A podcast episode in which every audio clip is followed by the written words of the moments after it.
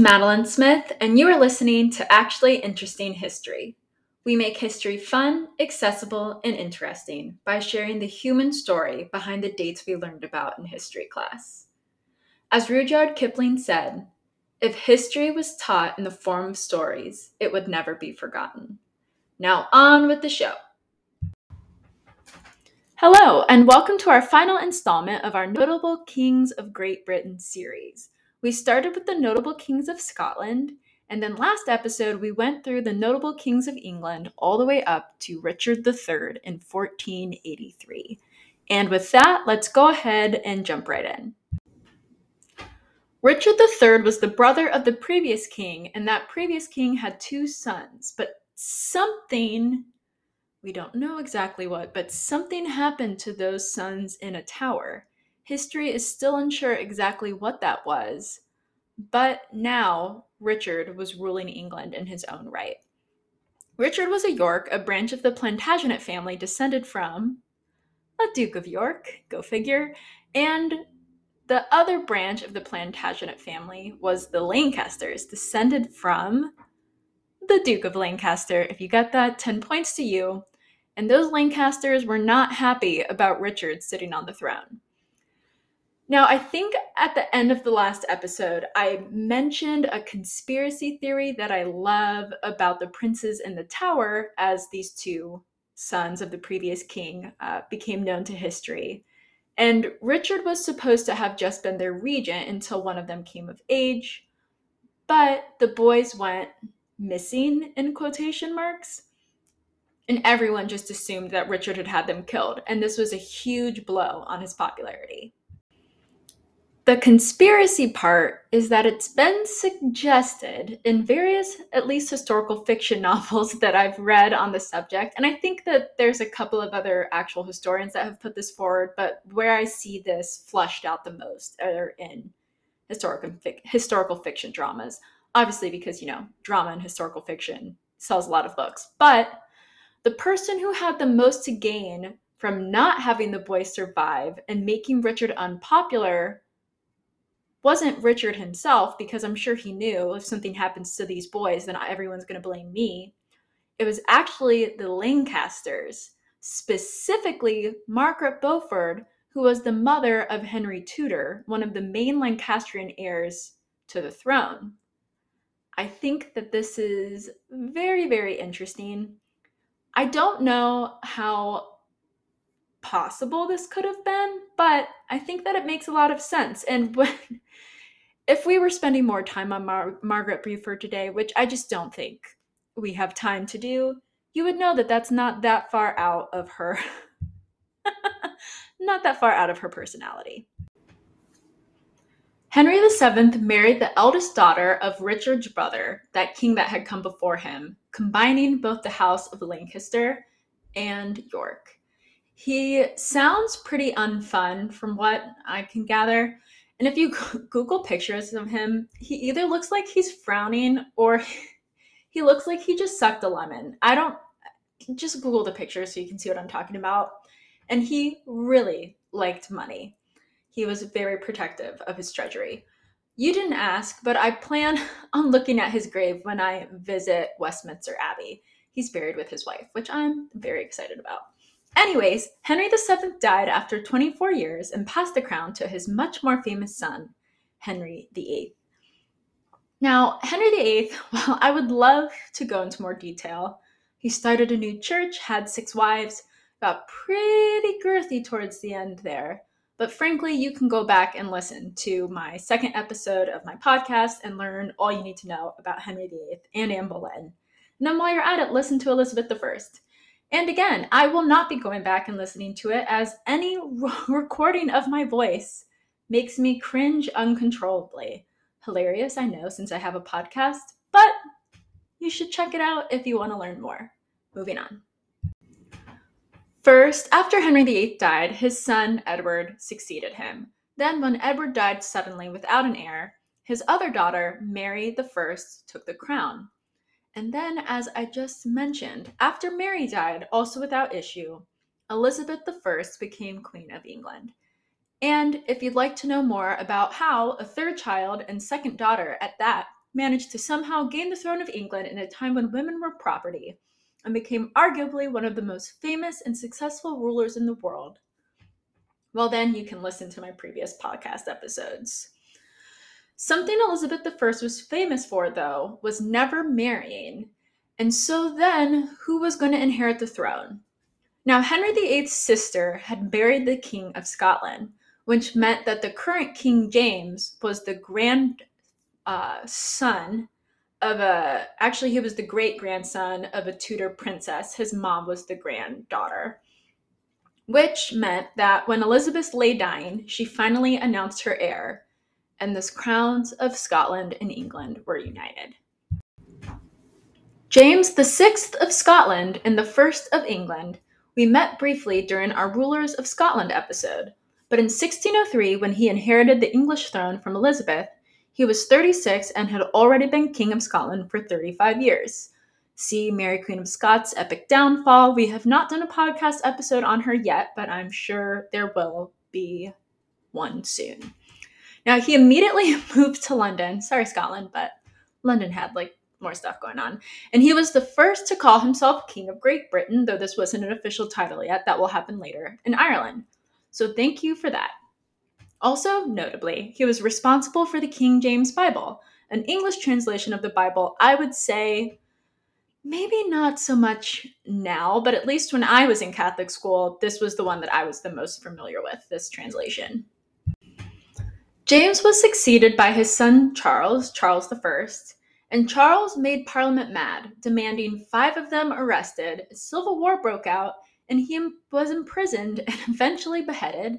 That's an incredibly brief summary. Briefly, the Commonwealth was established, led by Oliver. I don't know why that word was suddenly so hard to say. Led by Oliver Cromwell, and he was declared Lord Protector. Mm, I, I'm trying to think of a like maybe I would compare this to a president. But then when Oliver Cromwell died, his son inherited his job, which people pointed out, well, if people are just going to inherit this position, how is this any different from being a king? I agree. That doesn't make a ton of sense. And unfortunately for Oliver Cromwell's son, he was incredibly bad at this job. He ended up being kicked out. He lived in obscurity for the rest of his life and died pretty unhappy from everything that I saw. Now, notably, I left out some specifics on how all of this went down, uh, namely, the way religion played a role into all of this. And so just know that I'm very much oversimplifying. And guess what? You're not going to be tested on this. So don't worry too much about it. But basically, there's people who are Catholic and there's people who are not. And as it seems that has been an issue in this part of the world for a long time. It will continue to for several generations. After looking around after that whole Oliver Cromwell's son debacle, the people said, you know what? Maybe a king wasn't so bad. Sorry, Oliver Cromwell's son. And they invited Charles's son, you guessed it, another person named Charles, and the monarchy was restored. This period is known as the Restoration. I love that they picked names that are pretty easy to understand. Huge shout out. Thank you, English historians. So, Charles II, he reigned England from 1660 to 1665. Also known as the Merry Monarch, he seemed pretty chill from everything I could see. He also had 12 illegitimate children. He had a lot of fun. Now, one of my favorite books, Forever Amber, showed what life was like and the social changes that were happening during this time for the common person. It's pretty long, but I think that it's well worth it. There is a Forever Amber movie. It takes several liberties with the pl- plot of the book, but the actress who plays Amber is gorgeous. She's also in another movie I really like, Blood and Sand, but don't worry about it. So during Charles's reign, the Great Plague happened, which killed 100,000 people, and also the Great Fire in 1666. But on a happier note, he popularized the Spaniel dog breed, which is now uh, one of the specifics of spaniels are known as the King Charles Spaniel because he liked them so much. Charles II seems to be one of the most popular kings of England, probably only second to uh, probably Henry VIII. And popular is subjective, maybe famous is a better word. He seemed good humored about everything, and I think that sums it up as much. The Earl of Rochester actually said, Here lies our mutton eating king, whose word no man relies on, whomever said a foolish thing, nor ever did a wise one. To which Charles replied with, That the matter was easily accounted for, for what his discourse was his own, and his actions were his ministers. So he was in on the joke. I like that. King Charles, even though he had had many an illegitimate son, never actually produced an heir, so his brothers, James II, inherited after his death. But James was super unpopular, namely for being Catholic, and Parliament asked his Protestant daughter, married to a ruler, uh, they have a different word for him being the ruler of this area, but I'm not going to bother trying to say it. He was the ruler of Holland and Orange. And they were like, hey, do you want to come be in charge instead of your dad? And they were like, yeah, sounds great. Fun note the Latin word for James is Jacobus, and the supporters of James, i.e., he should be the rightful ruler, and then further down, the rightful heirs of the Stuart line, became known as Jacobites. So if you watch Outlander, you will be a little familiar with this term. So starting with James and then the other descendants of James moving on from this time period, anyone who supported a Stuart of that line being put on the throne, despite the fact that they were Catholic, that's what the Jacobite refer, Jacobite movement refers to. William III and II and Mary II. Mary was the niece of Charles II, and they gained the throne in 1689. After again, they asked Dad, "Get out of the way. We don't like that you're Catholic," and amongst other things. Mary died by 1694 of smallpox, leaving William to reign on his own. The reason that this happened is that they were actually co monarchs, meaning that they ruled jointly as equals. Oh, how far we have come since the days where queens were property. Women still don't have a ton of rights, but it's better. Now, the way that this would have worked is if they would have had offspring, then that would have been the next heir. But since Mary died without having children, any children that William had without Mary weren't actually considered in the line of succession. So this meant that after William's death, Anne, Mary's sister, inherited and she ruled from 1702 to 1714. It's during her rule that the title officially switches to Great Britain, though, as we had mentioned, it's kind of been used before. So Anne is portrayed as is the ruler portrayed in the movie The Favorite. If you've watched it, it has Rachel Weisz and oh my gosh, why can't I think of her name? I see her red head face uh, in my mind right now. Emma Stone. Emma Stone. Her dad's from Ohio, by the way. Anyways, so uh, Rachel Weisz, Emma Stone, they're in the movie The Favorite. I I enjoyed it when I watched it. I don't think I'm ever going to sit down and watch it again. But this movie portrayed her rather harshly. And this view comes from a pretty mean descript- description that historians used for a long time that had actually been written by her former friend, the Duchess of Marlborough, who is Rachel Weisz in the favorite movie. And recently, historians have revisited her and been a little kinder. Now, poor Anne, despite 17 pregnancies, she died without any children. They had all been stillbirths or died when they were young. It's actually really sad. Anne had a pretty, pretty sad life. But because of the Act of Settlement in 1701, no Catholic could inherit the throne. So this ruled out the Catholic members of the House of Stuart. So this is what the Jacobites are not cool with. They're like, hey, wait a second. No, these Stuarts, they're cl- more closely related. They should be inheriting the throne. But Parliament said, no, no Catholics. So Parliament decided that after Anne, the granddaughter of James I, Sophia of Hanover, Hanover is a place in modern day Germany, would inherit, or her Protestant heirs if she died before she was able to. So when Anne died, Sophia had actually died like two months prior. It was very close. So Sophia's son George gained the throne. George I of England. He ruled from 1714 to 1727. He was 54, had never been to England, and spoke as much English as I speak French. And from that giggle, I know a laughable amount of French. That's what that means. So during George's reign, Parliament grew stronger, mainly because George spent a lot of his time in Germany doing whatever German people do, I suppose. So they had to get stronger so they could run the country since the king just, again, was busy doing German things. And the first person to hold the political position of prime minister actually happened during this time. It was Sir Robert um, Walpole. W A L P O L E. Anyways, a note on his personal life. George had married his first cousin so that he would get a larger annual income.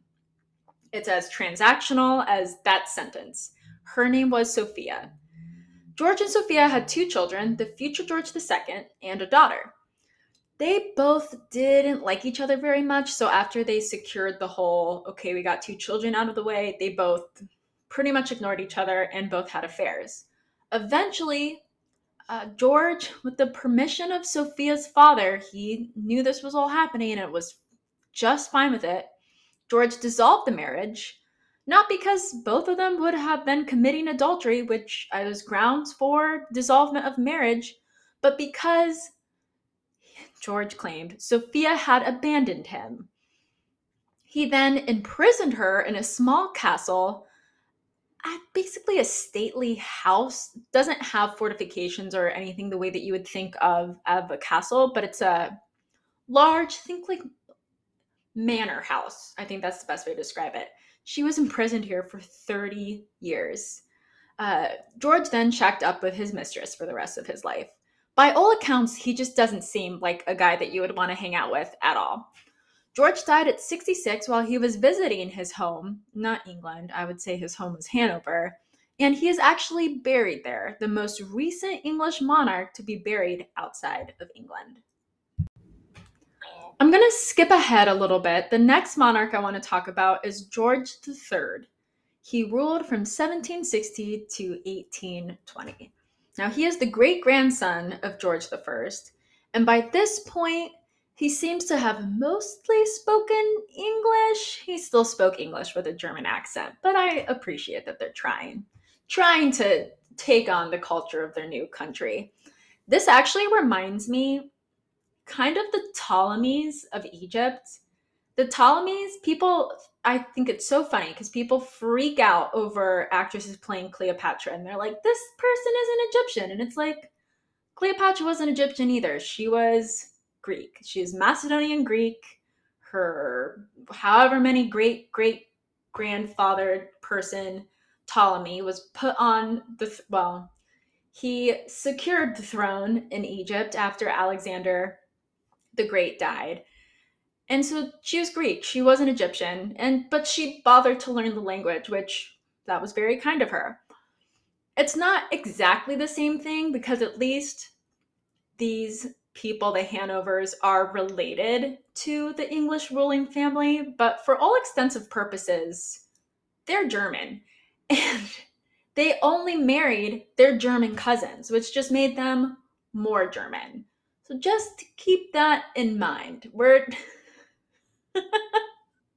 we're all very German around here in the aristocratic uh, arenas of the English nobility. Anyways, so George III, that's who we're talking about again. Sorry, before I got off on my tangent. He had 15 children. His wife, Queen Charlotte, is the queen portrayed in Bridgerton. He made a brief appearance during season one of Bridgerton and then again in season two. It was a kind of a plot point. It's like the queen likes the diamond of the season or whatever, sees that she's kind, blah, blah, blah, blah, blah.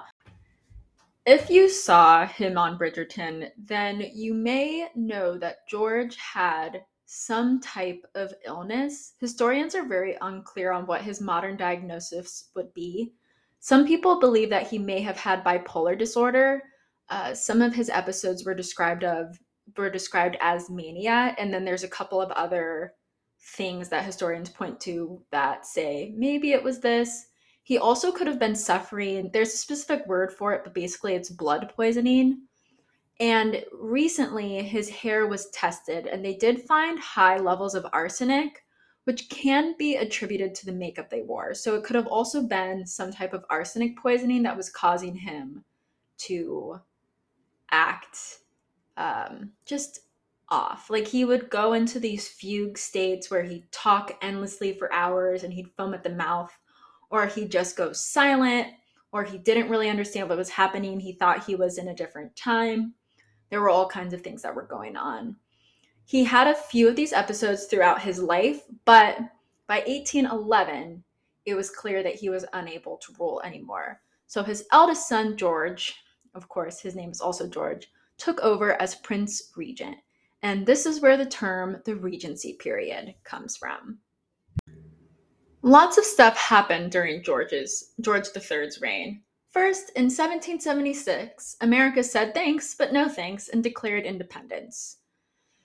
George fought very hard to maintain control of America, but he actually said to John Adams after he was named American minister to London in 1785 I was the last to consent to the separation, but the separation having been made and having become inevitable, I have always said, as I say now, that I would be the first to meet the friendship of the United States as an independent power.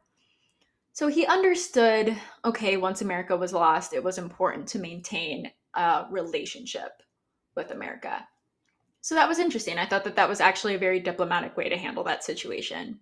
Then the French Revolution happened in 1793, which is where Marie Antoinette and Louis XVI unfortunately lost their heads via the guillotine.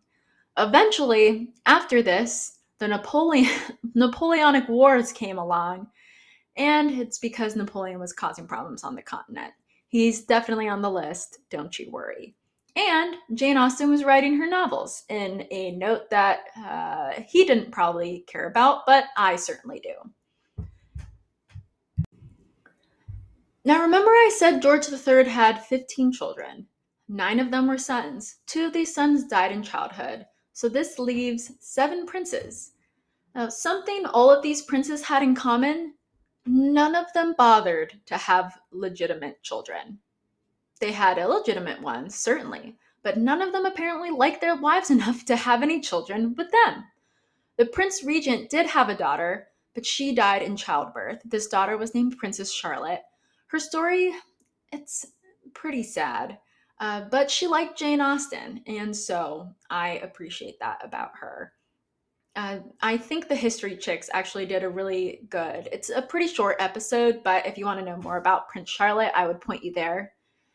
Now, the fifth child and fourth son of George III finally had a legitimate baby girl who became the heir after all of her uncles, who came before her, of course, um, became before her dad, you know, went through, of course. Now, eventually, some of the later children of George III had legitimate children, but we're talking siblings number eight, nine, and 10 and the later ones had no issues as well. So, four of these 15 children ended up having legitimate kids, which I think is hilarious. I, I don't know. They just, again, they must just really not have liked their wives. But when the current uncle on the English throne, William IV, died in 1837, again without issue, the next heir was a little girl, the daughter of that child number five, and her name was Victoria. Victoria ruled the United Kingdom, that's what we're calling it at this point, from 1837 to 1901. Up until recently, she was the longest reigning monarch that England had ever had. Now, I'm not sure what to say about Victoria. That will be short enough for our purposes, but she had nine children who married all across Europe, They didn't stick around and bother people like George III's children did, resulting in her nickname the grandmother of Europe, and also resulting in hemophilia being spread amongst the European noble uh, houses. But with good always comes some bad. Now, after Victoria's husband died, she went into mourning and avoided public life for quite a bit of her reign. And this resulted in even more extended powers given to Parliament. Since she couldn't give her last name on, she was technically the last monarch of the Hanover dynasty. The Victorian era, as it became to be known, was characterized by a rise in religious morality driven by different Protestant groups. The population of England doubled during Victoria's reign. I thought that was incredible. And huge technological developments began to happen. I could go on and on. And if there's something, if this is something that you want an episode on, please let me know. Victoria's son, Edward VII, nicknamed Bertie, ruled under the last name Saxe Coburg Gotha. Uh, Bertie was popular with the ladies, especially with the American ones. They thought that he was pretty much the rock star. He actually came to New York at one point, and the mob that followed him, I feel like the best example would be the way the Beatles were like hounded. but he, this was very much, he loved it. He thought, oh, this is the best. He loved Americans because of that apparently our manners are also more forward than English ladies, and he was into that as well. It is actually Bertie who we can thank for the spring of American dollar princesses, as they were sometimes called, because he accepted them into British society, which meant that they married British noblemen. Basically, there's a whole generation of nobility that were propped up by the American women who married for a title to be accepted into society in exchange for the very large dowries that their very rich American dads were going to give to them. I have read whole books about this. It's actually, if you watched my video where I talk about the books that I'm reading, uh, the one it's called The American Heiress. It's based on one of these stories, the American Dollar Princesses. They're also called the Gilded Age Heiresses. There's a bunch of ways that people refer to them. But these types of marriages happened a lot right around this time. And I think that it's a fascinating string of events that led for this to happen. So that's pretty cool. Thanks, Bertie.